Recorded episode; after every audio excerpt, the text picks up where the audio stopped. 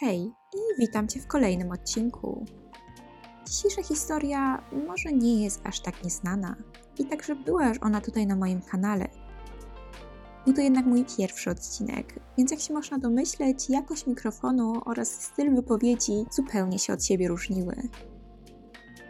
I chociaż jakość mikrofonu od tamtego czasu się nie poprawiła, lub tylko znacząco, to i tak mam nadzieję, że o tej historii jeszcze nie słyszeliście i że Was zaciekawi.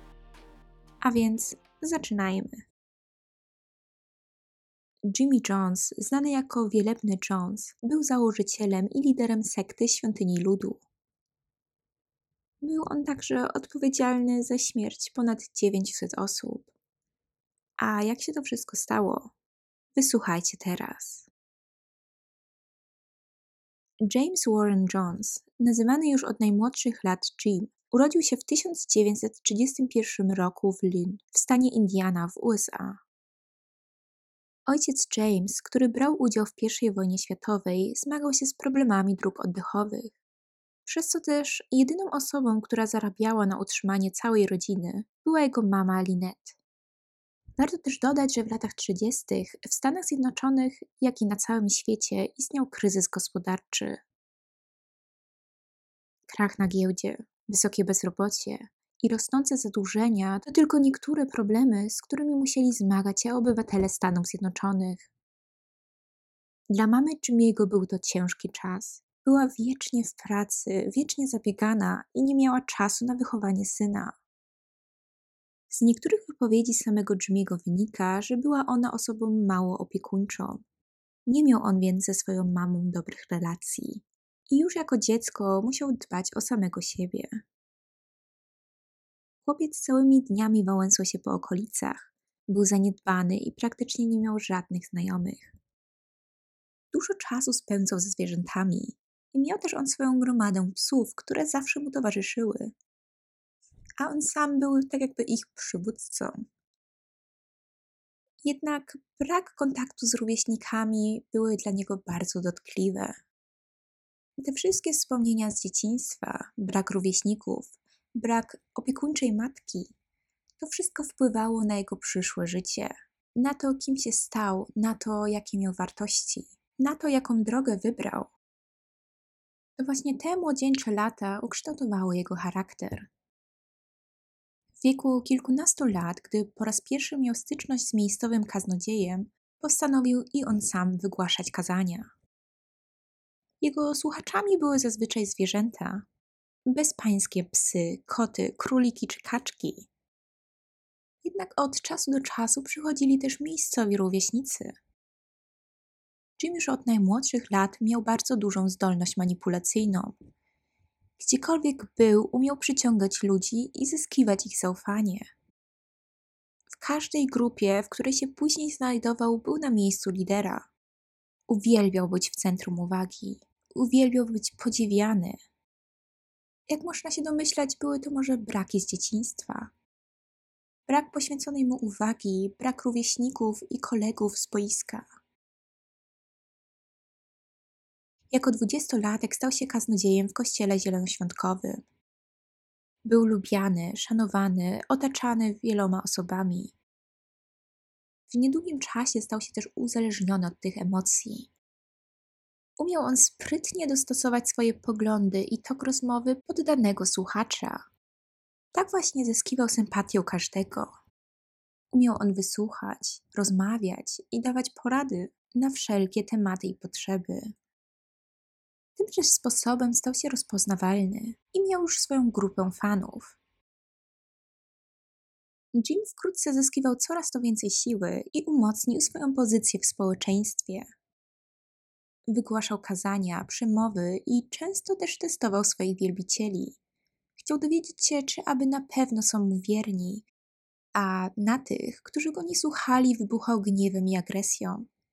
Tak na przykład o mało co nie postrzelił jednego swojego fana, który sprzeciwił się jego poglądom. Kilka lat od wygłoszenia swojego pierwszego kazania w kościele zielonoświątkowym Jim zakłada własny kościół. Tak właśnie powstała sekta Świątynia Ludu. Była ona otwarta na wszystkie kultury i mniejszości narodowe, wesoła, miłująca się społeczność. Wśród nich były zarówno osoby bogate, jak i te biedne, czarnoskóre osoby, młodzi hipisi i wiele innych mniejszości żyjących w USA.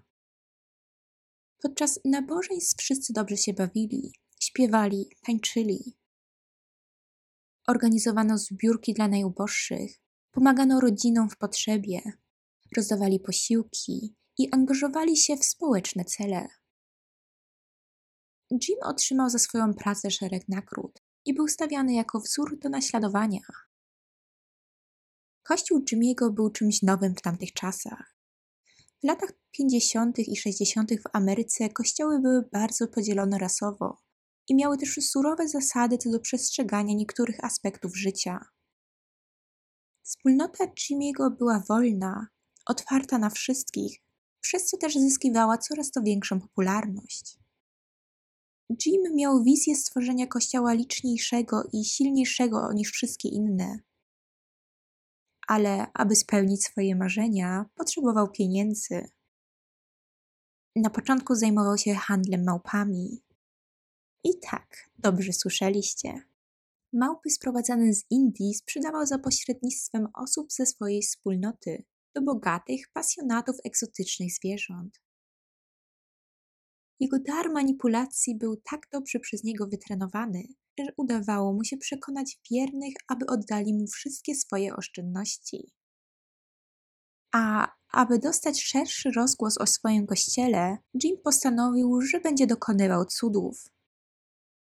Tak, aby inni uwierzyli w jego dar i moc, w moc, którą posiadał, która była nienaturalna. I tutaj kilka przykładów. W jednym z kazań zaprosił na scenę kobietę na wózku, której kazał nagle wstać. Kobieta wstała i zaczęła chodzić.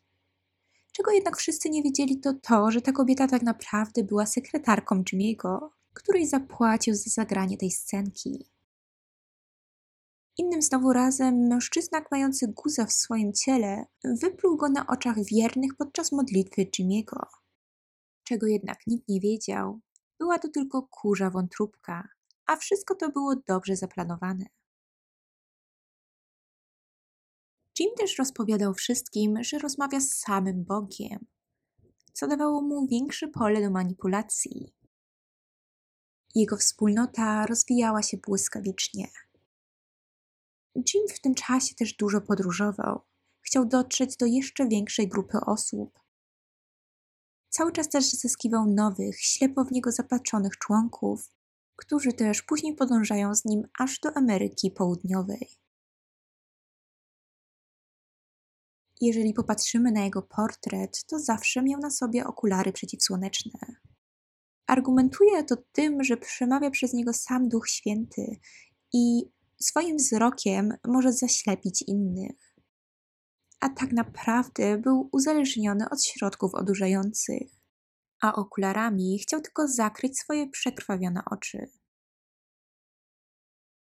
I tak samo razem ze swoim uzależnieniem staje się coraz bardziej paranoiczny.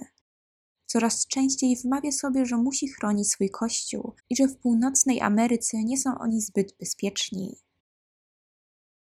W 1974 roku postanowił kupić 300 arów ziemi w środku dżungli w Guajanie francuskiej.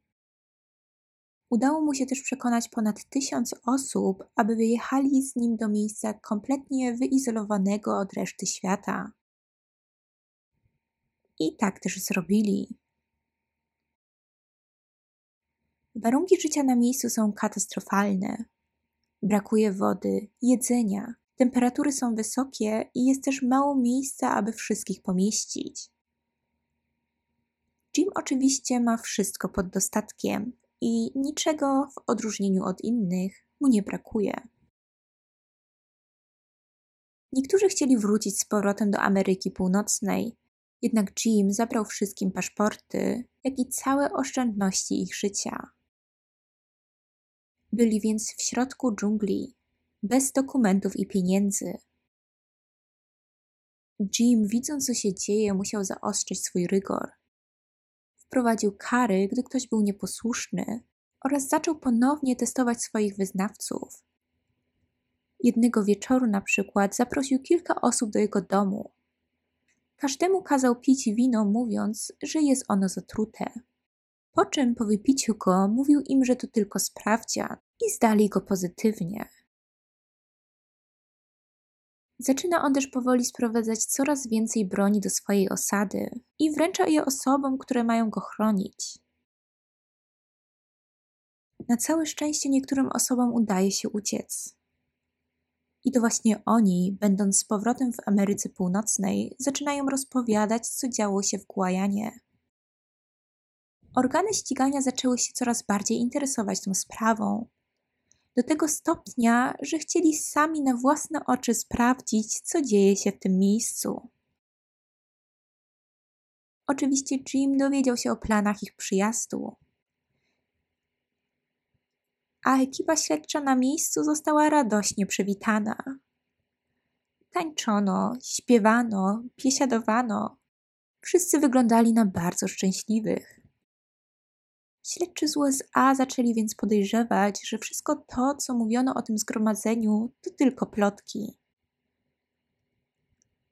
Aż do czasu, do czasu, gdy ktoś ze społeczności Jimiego potajemnie podrzucił karteczkę papieru z napisem Proszę, pomóż nam stąd uciec. Wtedy było dla nich jasne, że wszystko to, co zostali na miejscu, to tylko złudzenie. Oni sami zostali także zmanipulowani.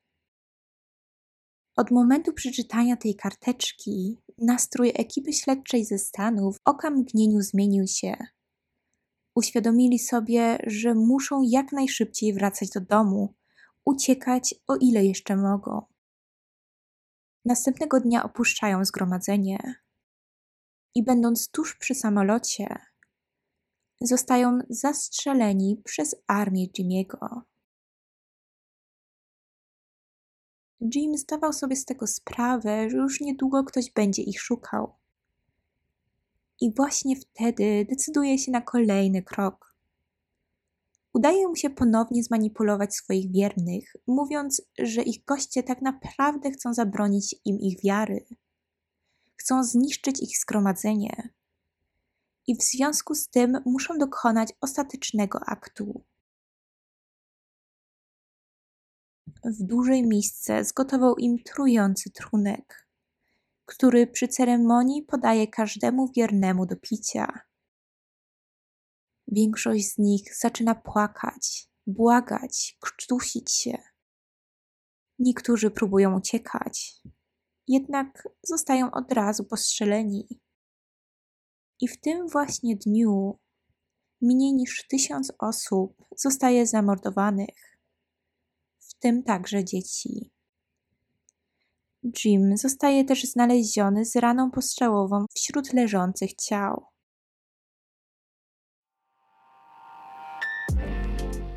I to już koniec dzisiejszego odcinka. Jest to naprawdę przerażające. Przerażające jest to, że tak dużo osób piło trunek, wiedząc, że to jest samobójstwo, Napiszcie w komentarzu, co sądzicie o tej historii.